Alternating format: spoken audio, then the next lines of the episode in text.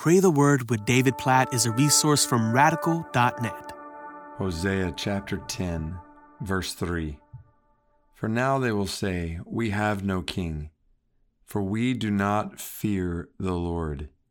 And a king, what could he do for us?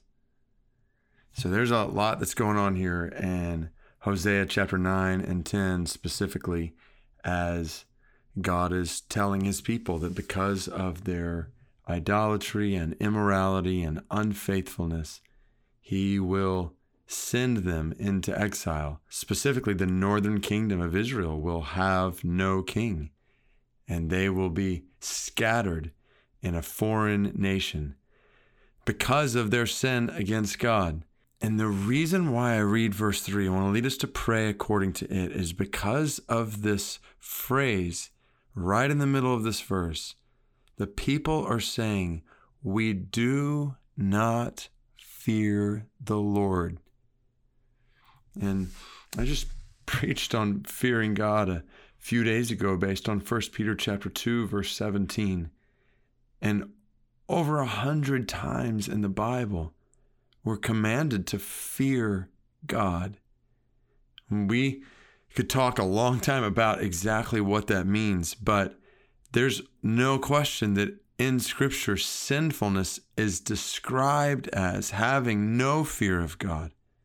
Think of Romans chapter 3. There is no fear of God before their eyes. That's the way man and woman in our depraved nature are described as lacking fear of God. So I just want to ask you as we pray, like, do you fear God?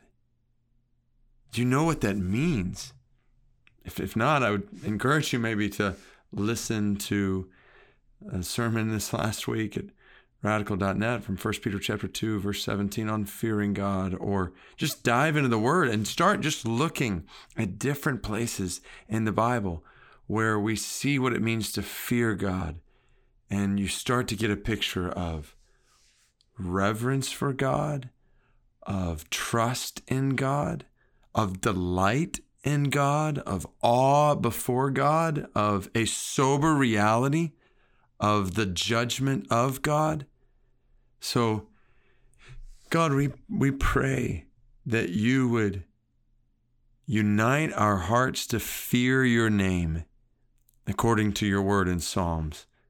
God, that you would teach us to fear you. God, that it would not be said of me, of us, of any person listening right now, that we didn't fear you, that we didn't stand and pray and walk and bow in reverent awe of who you are and your greatness and your holiness and your glory. God, we pray that we would not approach you in a cavalier manner, much as your people were doing here in the book of Hosea, ignoring you, treating your commands lightly, treating your holiness casually.